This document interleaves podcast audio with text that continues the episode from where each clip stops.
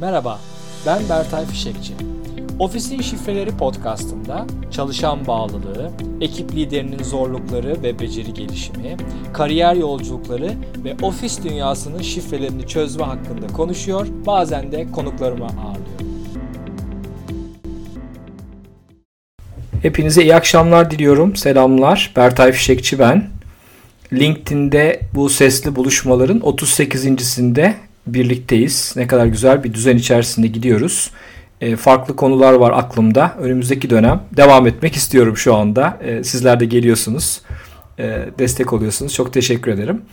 Bu akşamki konum ekip işi biliyor fakat istenen performansa ulaşmıyor veya ulaşamıyor.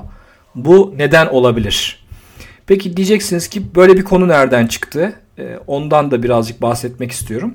Ben birçok ekip yöneticisine mentörlük yapıyorum ve onların gerçek hayatta yaşadığı sıkıntılar üzerine konuşuyoruz. Oradan bir yol çiziyoruz kendimize. Son dönemde biraz daha farklı, biraz daha fazla duydum bu konudaki serzenişleri diyeceğim. Diyor ki ekip yöneticileri, ben ekipten veya belli bireylerden belli işler istiyorum. Evet, tabii ki. Fakat bir türlü istediğim işlerle ilgili eylemleri göremiyorum. E, çok yakın takip etmem gerekiyor. İstenilen kalitede e, işler çıkmıyor ve gerçekten sürekli peşlerinde koşmam gerekiyor. Nerede sorun olduğuyla ilgili diyalogları da çok istediğimiz gibi yapamıyoruz diyorlar. Biz de onun üzerine e, konuşuyoruz. Çeşitli senaryolar üzerinden daha iyi olması için çalışıyoruz. Oradan ilham aldım ve dedim ki acaba birkaç maddede, çok uzun değil, birkaç maddede bu konu üzerine e, bazı içerikler, bazı öneriler paylaşsam ya da sebeplerinden bahsetsem acaba katılımcılar için bir ilham kaynağı olabilir mi? Evet, dört maddem var burada. E, ekibin bu istenilen performansa gelememesiyle ilgili. E, aranızda ekip yöneticileri varsa ve bu konuda belli tecrübeniz varsa e, benim içeriğimden sonra sizleri de duymak, e, sizleri de dinlemek isterim tabii ki. Evet, birincisi daha önce de bahsettiğim ve çok önem verdiğim bir konu. İşin başarılı bir şekilde yapıldığında ortaya ne çıkacağını bilmiyorsa ekipteki arkadaşlarımız veya bireyler. Bunu şöyle ifade edebilirim. Bir projenin arkasındaki süreç, bir projenin, bir işin büyük resimde nerede olduğuyla ilgili fikirler ekip yöneticisinden ekibe doğru gitmesi gereken İlham kaynakları veya görüşler diyelim. Bu söylenmediği zaman, bu olmadığı zaman insanlar, çalışanlar ben bu işi yapacağım da ne olacak sorusunu hemen e, sorma eğiliminde oluyorlar. O yüzden aranızda yine ekip liderleri varsa e, bu işi başarılı yaptığımız zaman, bu projede şu noktaya ulaştığımız zaman ortaya şöyle bir şey çıkacak. Şuraya ulaşacağız veya şirketimizin büyük resimdeki hedefinde şu önemli parçayı biz ekip olarak üstlendik, çözeceğiz gibi bir iletişimi yaratıp bununla ilgili düşünüp bununla ilgili bir söylem yaratıp bu söylemi ekibinizle paylaşmanızı rica ediyorum. Aynı zamanda ikinci madalyonun diğer tarafı hepimiz çalışanız. Yani burada beni dinleyenlerin çok büyük çoğunluğu herhalde belli büyüklükteki şirketlerde belli rollerde olan arkadaşlarımız, insanlar. Siz de kendinizi lütfen düşünün çalışan olarak. Size ekip yöneticiniz bir iş verdiğinde, bir projede bir görev istediğinde aynı duygulara gelmiyor musunuz? Mutlaka geliyorsunuzdur. Yani bunun arkasında nereye varıyoruz? Bunun arkasında nereye gideceğiz? Bunu tamamladığımız zaman nereye ulaşacağız? Neyi başarmış olacağız? Kimin sorununu çözmüş olacağız? Kimin acısını dindirmiş olacağız? Bununla ilgili iletişimin son derece önemli olduğunu, değerli olduğunu düşünüyorum. Bu aynı zamanda çalışanların, hepimizin bağlılığımızın da artmasında son derece değerli ve önemli bence. Ve ekip yöneticilerine burada bir görev düşüyor. İkinci maddem, işi yapmak için beceri eksikliği olabilir.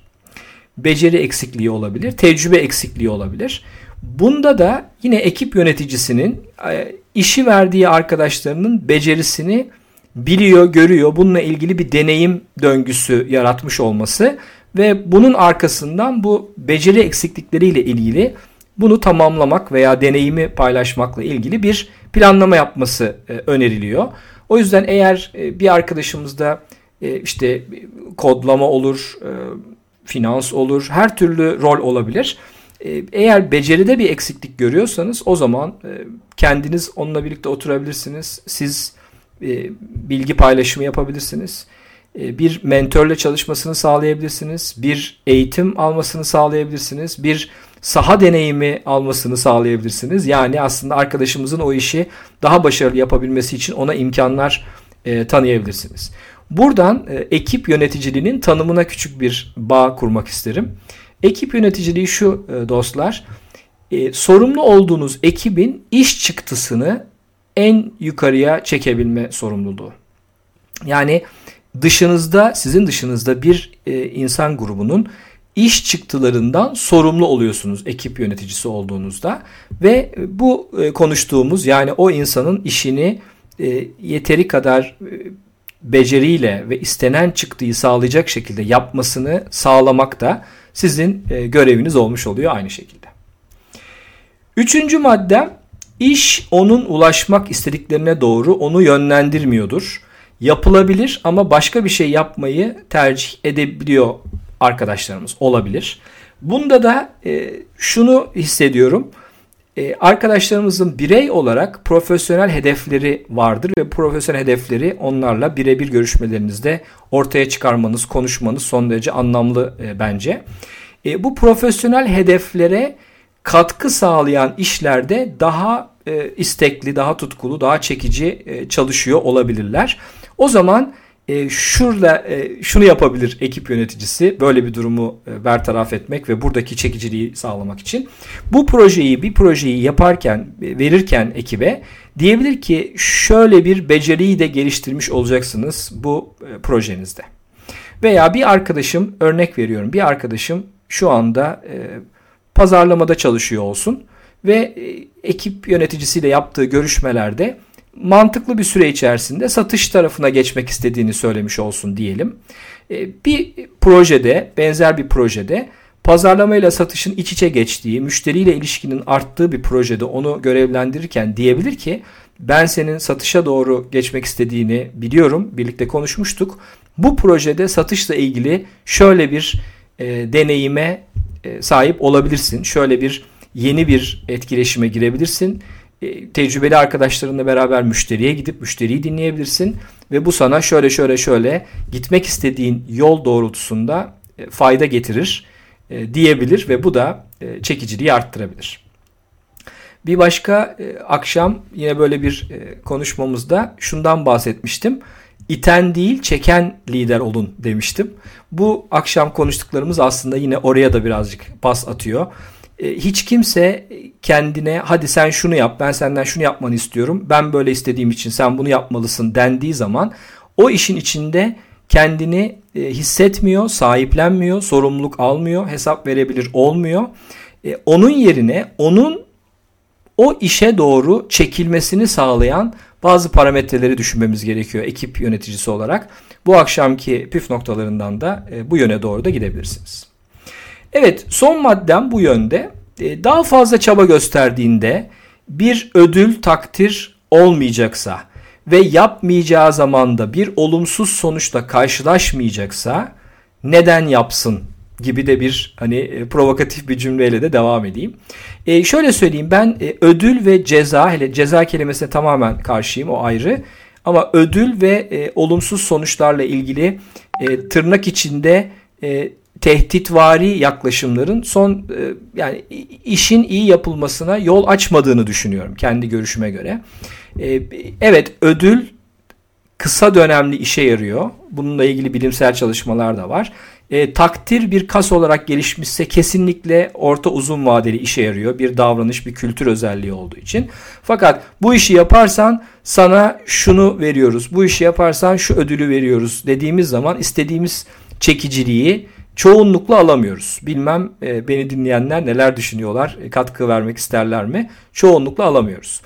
E, olumsuz sonuç da benzer şekilde, yani bu işi istediğimiz gibi tamamlayamazsak işte e, işten alınmalar, görevden ayrılma zorunlulukları veya ekibi küçültmemiz gerekebilir diyen bir ekip yöneticisi bilsin ki e, iyi iş ihtimalini daha da azaltıyor böyle bir söylem olduğu zaman. Burada olumsuz sonuçla ilgili aslında şunu söylemek istiyorum. Diyelim bir arkadaşımız bir işi aldı ve gecikti. Diyelim önemli bir projenin önemli bir rapor çıktısını geciktirdi. Geciktirinceye kadar da çok insan onunla etkileşime girdi, yardımcı oldular, uyardılar vesaire vesaire. Gecikti, orada bazı olumsuz sonuçlar çıktı. Bununla ilgili tüm herkesi etkileyen bir performans düşüklüğünün olduğunu bilmesi ve bu davranışının ekip lideri tarafından görüldüğünü bilmesi gerekiyor. Yani şöyle bir duygu olduğu zaman, ya ne olacak, ben bunu bugün de yapsam olur, ertesi gün de yapsam olur, öbür gün de yapsam olur, nasıl olsa hiçbir şey değişmiyor bir. Veya şöyle diyorsa eğer, ben bunu yüzde altmış performansla da yapsam, yüzde yetmiş performansla da yapsam geri kalanını ekip yöneticim benim yerime tamamlıyor diyorsa eğer bir arkadaşım, o zaman o arkadaşımdan istenilen potansiyeline uygun iş çıktısını almamız çok daha zorlaşıyor. Umarım son maddemi de temiz bir şekilde anlatabildim. Umuyorum. Hemen hemen içeriğim böyle.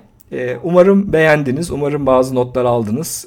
Belki ilham verici bir iki not almış olabilirsiniz. Umuyorum öyledir.